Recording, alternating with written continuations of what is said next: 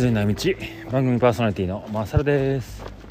この番組は旅や自然が好きなマサルが旅先や日常からリアルな声をお届けするポッドキャストです。本日は3月25日、えー、10時48分ですね。午前中です。うん今日めっちゃ気持ちいい。ちょっと標高もね今下がって 1000m ちょっとかな。はい。で川沿いを歩いてますよ。ピヨピヨ言うてますね。うん。そうだ。前回お知らせしてたあのペグのねえー、夜営業ベンさんありがとうございました。どうだったんですかね。また街に降りた時に連絡してみようと思います。さあさあこんな穏やかなハイキング日和な日々ですが本日えー、えー、ハーフポイント。半分ですね。えー、っと一応800マイルやけどまあなんか790マイルとかいう情報もあるんですけどまあ400マイル歩いたらえー、終わりですね。半分が。多分もうあと数マイルで半分終わるようなところまで来てるんじゃないでしょうか。早いのかな？遅いのかな？早いかな？ちょうど2週間ぐらいで半分終わりましたね。で残り2週間でだいたい終わるんやろね。ですけどもここで問題発生です。いや深刻ですね。いやもう体はね余裕なんですよ。もう全然どこも故障してないし。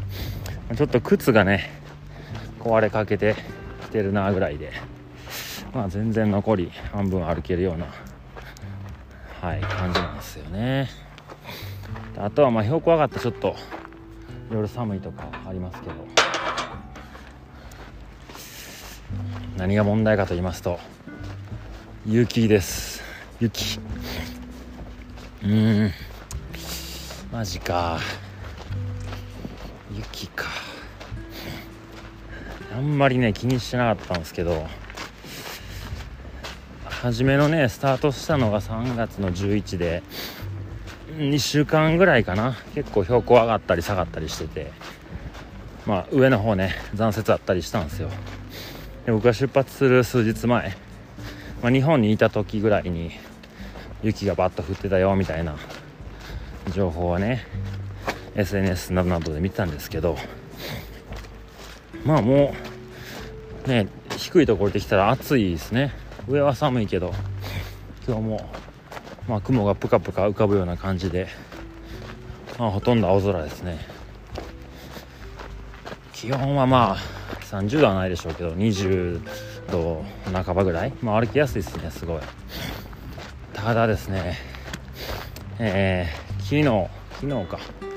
ルーズベルトレイクっていう、まあ、湖のね近くにショップとレストランがあるんですけどそこで、まあ、簡単な食料補給をしてそこから100マイル歩けばパインという町まで行くんですけど今が、えー、パインまであと70何マイルかなんでまあうん3日後？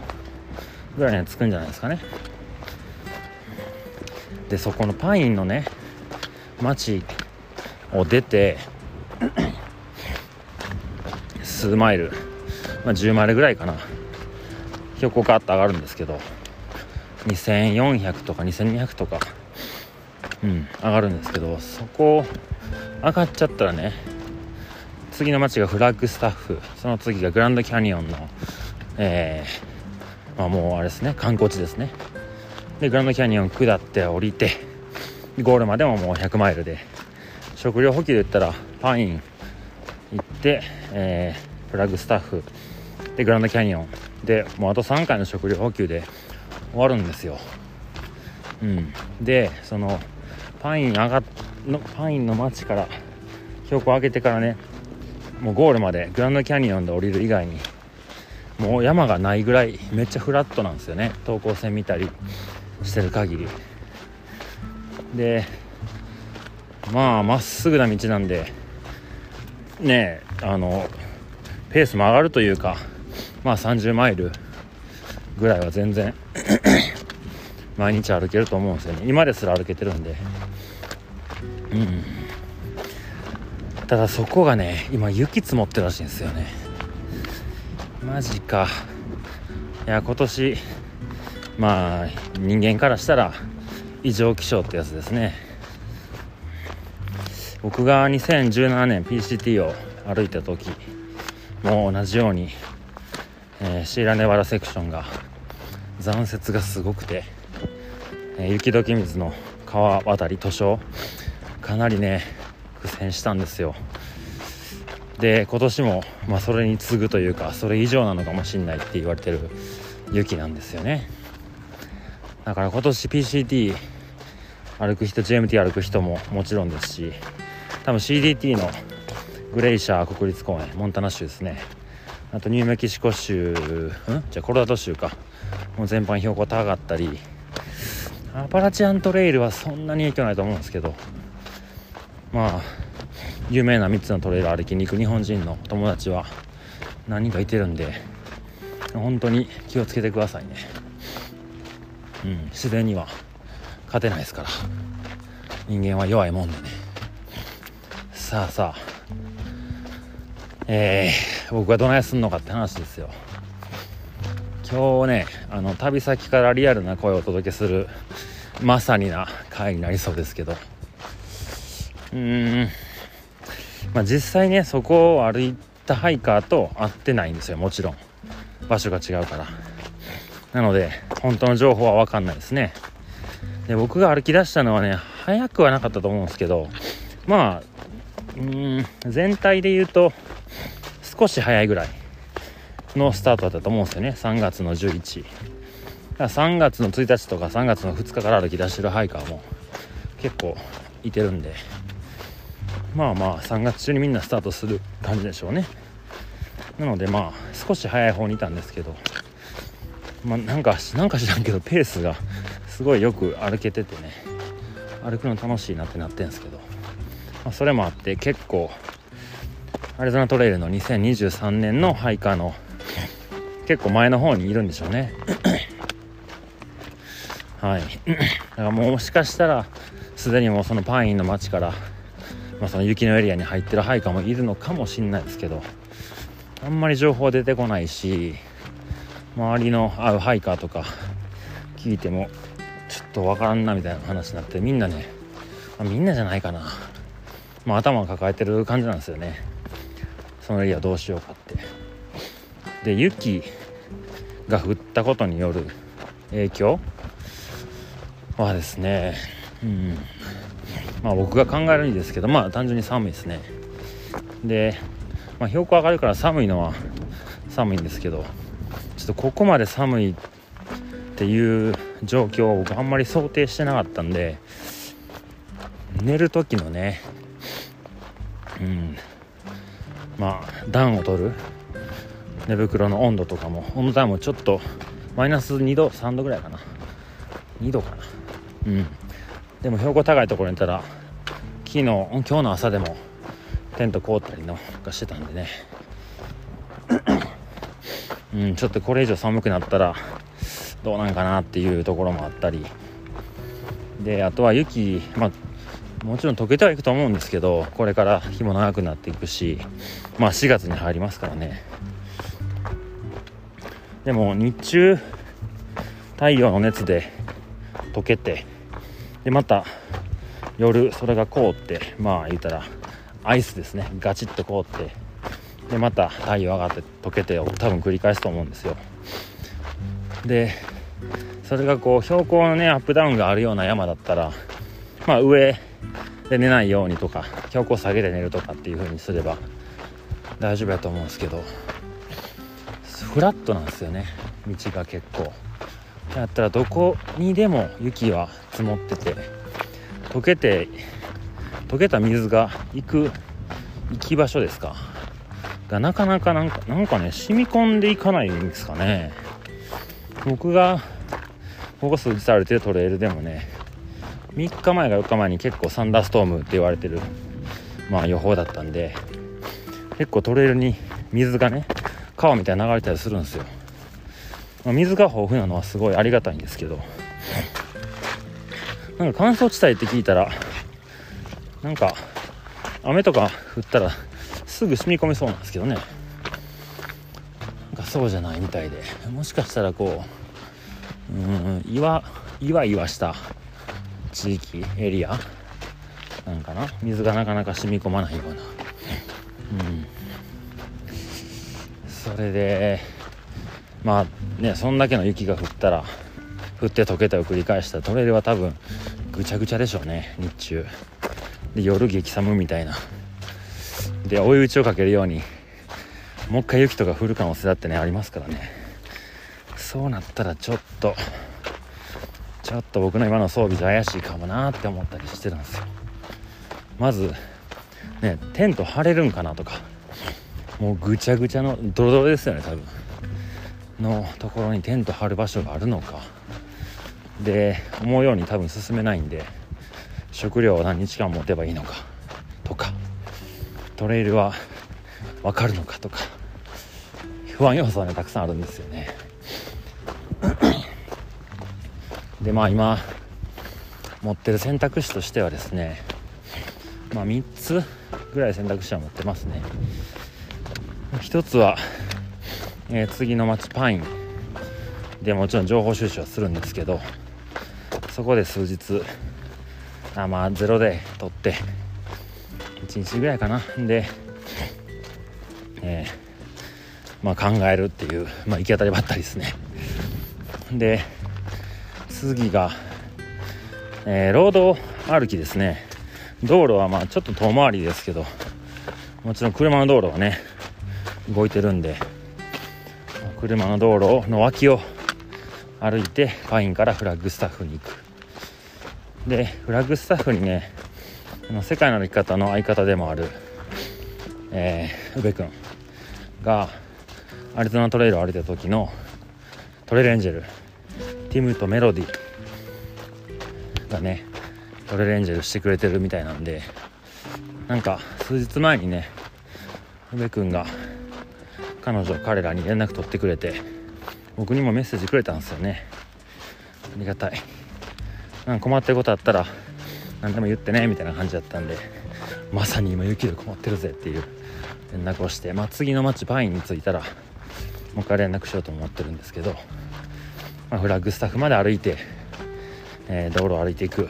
で雪の状況を見てもうグランドキャニオンまでも道路を歩く、まあ、もうあれですねトレイルに戻ることはないかもしれないっていう歩き方ですね、まあ、グランドキャニオンは標高ガンって下がるんで、まあ、雪はないんですけど下の方には。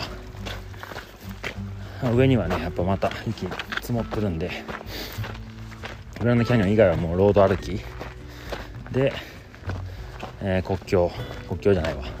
ユタ州の宗教にタッチして終わる。いうのがまあ2つ目の選択ですね。で、まあ、もう1個がもうパインでアリゾナトレイルやめる。っていう選択ですね。うん。やめたくはないんですよね。だってまだ半分ぐらいやもん。やめたくはないけど僕なんかね今までロングトレイルと言われてるもの1万何千キロか歩いてきたんですけど全部ねスルーハイクやめずに歩ききれてるんですよ。歩ききれてしまってるというかラッキーもあったりしたんでしょうけどやめるっていう感覚がないんですよね。だからそれで自分を過信していけるやろうと思って行ってしまってまあね取り返しのつかないことなる可能性ってゼロじゃないんでね。うまいことブレーキかけなあかんなとは思います。うん。でも気持ち的にはやめるって選択肢は結構なしなんですよね。うん。で何日か待ってね街で。まあそれこそフラッグスタッフのエンジェルの家でまあ雪とか天気が落ち着くまでトレイルの状況が良くなるまでそこで滞在させてもらうっていう選択肢もあるんですけど。どんだけ待てばいいかも分かんないしね。それが2日3日の話じゃないと思うんですよね。このペースやったら。1週間とか10日とかになると思うんですよね、まあ、そんな期間 お世話になるのもありやしとか。うん何もしてないのもね。なんかこう足踏み踏んでる感じで、まあ、テンションも上がんなそうやし。でヒッチハイクとかしてね周りにいろいろ観光名所あるのでセドナとかモニュメントバレーとかいろいろあるんでそういうところ行くのも一つですけどなんかトレイルから離れる気にはなれないんですよね。あれ見ちゃってる？はいちょっと道確認します。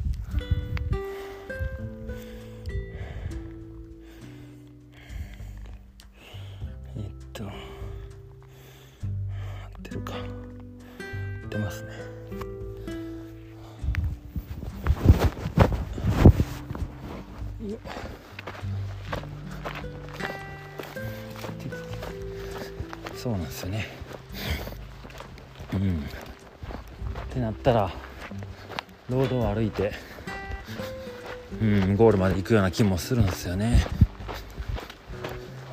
でもロード歩いたらもちろんトレイルと違ってね道はまっすぐついてるんで多分、えー、距離も短いし終わるのも早いと思うんですよ。うん。でもじゃあ町から町の間も多分1日じゃたどり着かない距離だと思うんで。どこで寝るのかなとか。うん。考えたりね。するんですよね。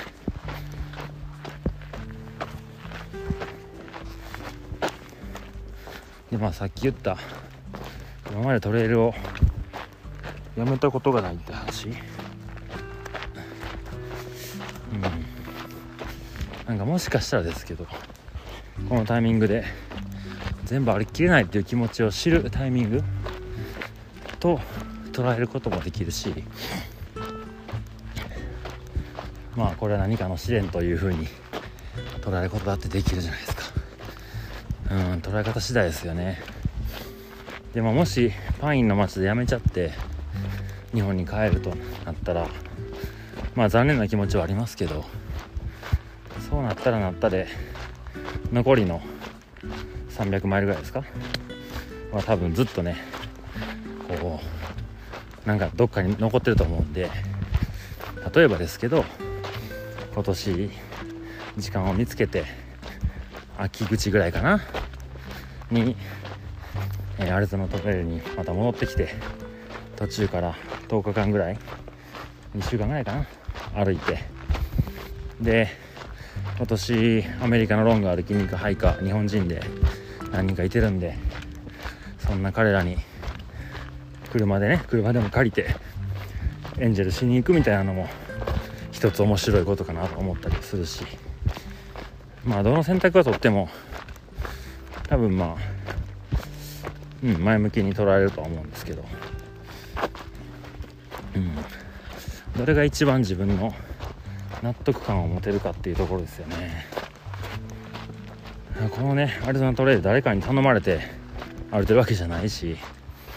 なんかスポンサーがいてその人たちにこんなんしてくださいって言われてるわけでもないしね1円もお金もらわずに勝手に来てるんでやめようが続けようがもう誰の意見も、えー、聞かなくていいんですよね。そんな中で僕がどんな歩き方をしたいかですよ。うん。不思議っすねこれが。例えばですけど雪のエリアだけ言ったら200マイルぐらいだと思うんですよね。ちょいかな。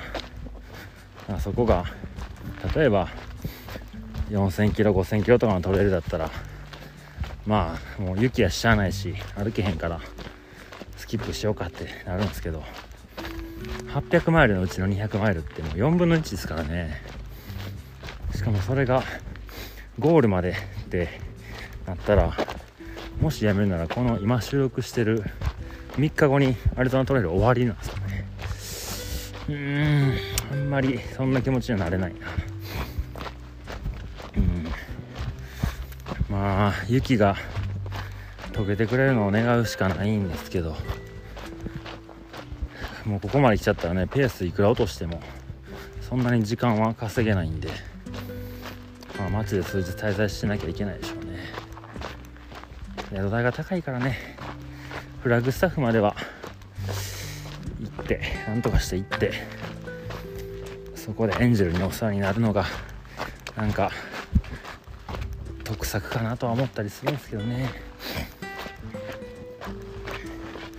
で同じペースで歩いてるハイカーはいないんですけどなんかまあ2日ぐらい一緒にね一緒にというかまあ顔合わせハイカーとかは毎日いてるんで、まあ、そんなハイカーとちょっと仲良くなってね話したりするんですけど。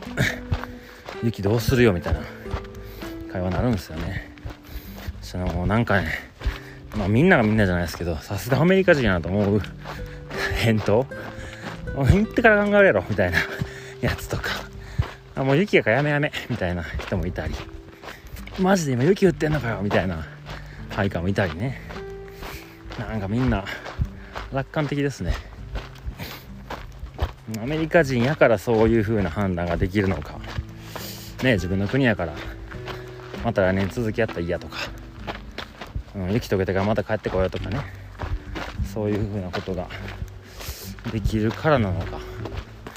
これがもし日本のトレイルだったらそうするのかな。でもまあ言うてアメリカと日本離れてますけど別にね5万円ぐらいですよ飛行機片道今って。直行便で、まあ、それぐらい払えばまだ帰ってこれるって考えたら別にねあの例えば日本でいう 大阪東京間と同じような理屈で考えたらアメリカと日本の間結局同じ地球なんでどこにだって行けるんですけどね、まあ、帰ってくるって選択肢もまあどっかにも置いとってもいいかなって気はします。もうほんま無理無理はしちゃいけないんでね、うん、安全に帰らなきゃ。でそうですね。で最近最近結構ねなんかいい感じのハイカー。何人か会ってるんですけど。1人はねえっ、ー、とマウストラップってやつ。こいつマジ最高でしたね。ルーズベルトレイクに一緒にキャンプ場で泊まっていろいろ飯食ったりね酒飲んだりしたんですけどいやーなんかいい感じだったな。なんか仕事もねバーテンダーしてるって言ってたんで僕と一緒だねみたいな話とかあとはあれかペイント？仕事でいろいろ絵を描いたりしてるみたいですね。でマウストラップってねまあアリゾナトレイルのハイカーあんまりねハイカネーム持ってない人多いんですよね。他のロングトレイル歩いてるハイカーはみんなハイカーネーム持ってるんですけどなんかアリゾナだけ歩きに来たよみたいな人もそれなりに似てるんで彼らはあまり持ってないことが多いんですよね。でまあ聞いたらマウストラップって言ってたからまあ他のトレイルも歩いたんやろなと思ってね、まあ、歩くペースも1日25マイルを歩いてるとか言ってたんでまあまあねこう慣れた手慣れたハイカーなんかなと思ってたんですけど。マウストラップってなんでその名前ついたのって聞いたらね。俺の一番初めのロングトレイルのスタートはアリゾナトレイルでその日の初日の夜に、えー、星が見たくてテント開けっぱなしにして、えー、ジップロックを開けたまま寝てたら朝起きたら3匹もネズミ入ってきてそれを追い出すのに大変だったんだよっていうストーリーから同じところで転泊してたハイカーに「お前昨日何やったんだよ」みたいな聞かれて「いやもうネズミがマジで入ってきて」みたいな。でマウストラップって名前がついたそうですね。なんかアメリカのハイカーらしいな。そう。んで食料補給でルーズベルトレイクに えっとあれか。まあボックス、まあ、食料送ってたんですね彼は。僕は送らないんですけど彼は送ってて。でそれを開けたらもう次のパインまで100マイルなんでまあ20マイル1日歩いたっても5日6日ぐらい。ですね。でまあ25って言ったんでまあ 4, 4回寝ればいいんかな？4日間。4泊5日で終わるみたいな感じなんですけど。もうねピクニックテーブルで一面に食料を広げて「あマジで食料ありすぎてどうしていいか分からへん」とか言っててね。多分10日以上あったんじゃないかなあれ。で よかったら飯いらんって言われたりとかね。まあそこはたまたまハイカボックスだったんでそこに全部突っ込めっつって突っ込めたんですけど。で昨日まあ午前中は同じようなペースで歩いてたんですけどまあ午後僕が先行ってから夜天場には来なかったんで僕の後ろにいるんでしょうね。うん。でもう一人はね、えー、あそうパそのそいつ、えー、マウストラップはもうパインでやめるって言ってましたね。なんか話聞くともともと仕事の都合とかでそんなに長い休みが取れないから、まあ、アリゾナトレイルのもう本当の砂漠セクションデザートセクションだけ歩いて、まあ、あとのグランドキャニオンとかその辺はもともと歩きなかったんだよねって言ってたんでまあ彼とね今後また会えるかなと思ったけどもう多分会わないでしょうね。うん。いやすげえいいハイカーやったな。うん。でもう一人が今日かな。今日の午前中にあった午前中でも今午前中か。えー、ハイカーボックスっていうハイカー。僕よりちょっと上かな。40代ぐらいだと思うんですけど。大柄のね男性でワシントン州に住んでるよっつって。てワシントン州か？ワシ DC かな？忘れたけど、うん、でどっから来たの？って言われたから。日本からだよっつったらね。よいしょよいしょとかやってくれるんですよね。あれ日本語やんと思話聞いたらおばあちゃんがね日本人らしくて、まあ、クォーターですよね彼は。で、まあ、トリプルクラウンしてたみたいな。で僕と同じ年にね PCT あるとやったっぽいんですよね。でも雪で途中でやめて、まあ、雪溶けてから帰ってきたと言ってましたね。で、えー、CDT と AT を歩いて俺一人日本人の範囲か仲いいぞみたいな言ってたんで聞いたらあのスケッチさん。はいえっ、ー、とハイカートラッシュの靴下とかね、イラストレーターとして活躍されてるトリプルクラウナーの、えー、スケッチさんね、えー、岩下さんって見えてるのかな？川戸亮さん、うん、と AT で結構よくあったよっつって。てちょうど僕ねあのハイカートラッシュスケッチさんから靴下何足かもらってて、まあ、試してきてよみたいな感じでね今も履いてるんですよね。で「おおこれこれこれ」っつってこれスケッチが作ったやつで「おマジか知ってんぞそれ」みたいな。いやスモールワールドだっつってテンション上がってましたけど。うん。彼はもしかしたらここ数日は会うかもしれないですね。うん。でまあ彼にもねそのパインなどどうするよって言ったらいやどうしよっかなみたいな。結構みんななんか後先考えてないですね。僕もなかなか考えない方ですけど。うん雪かみたいな感じですね。まあ、とりあえず行けるとこまで行くかみたいなノリやと思うんですけど。行けるとこまで行くかノリがもうあと100マイルないんでね。うん。まあなんか僕一人でねこの道を歩いてるわけですけど、まあ、同じように同じ道を歩いてるハイカーが前にも後ろにもいてくれてるっていうのはこのロングトレイルならではの安心感というか一体感というか。うん、共通の認識を持ってるハイカーたちがいててね話が早くていいっすね。うん。さあまあ今すぐねそんな 決断ができる状況ではないんでまあ次の町行ってからまた情報を収集してうん。考えようかな。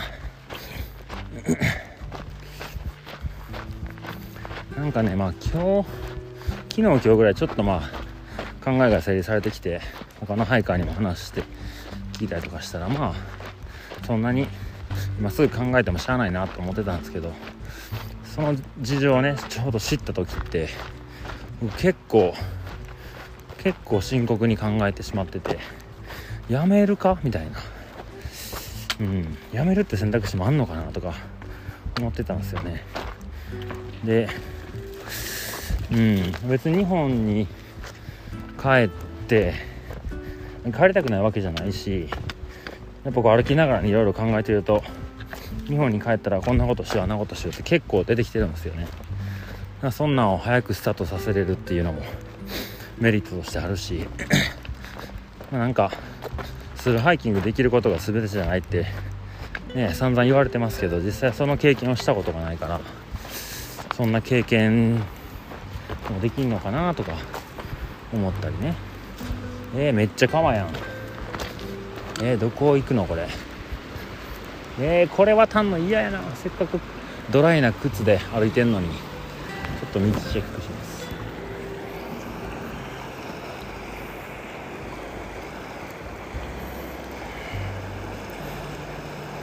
渡れと言っている。渡れと言っている。渡るか。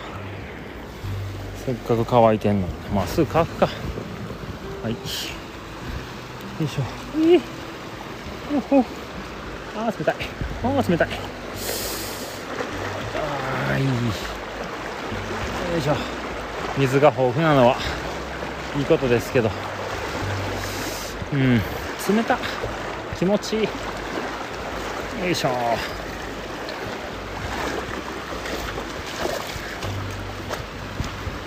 よし。そうそう。そんなそんなことをね思ってたんですよね。うん。やめるっていう選択肢ね。どうなんでしょうね。なんか例えばもう足の故障とかね。なんかもうどうしても日本に帰らなきゃいけない。すごい重大な理由とかね。そんなんができたできたとして帰るならねもう諦めがつくんですけど。めちゃめちゃ元気やしめっちゃいいペースで歩けてるからこそね。なんかやりきれんというか。っていう気持ちと自然には逆らっちゃいけないっていう、はい、感覚ももちろんあるんで、うん、そこの狭間ですね。難しいね。難しい。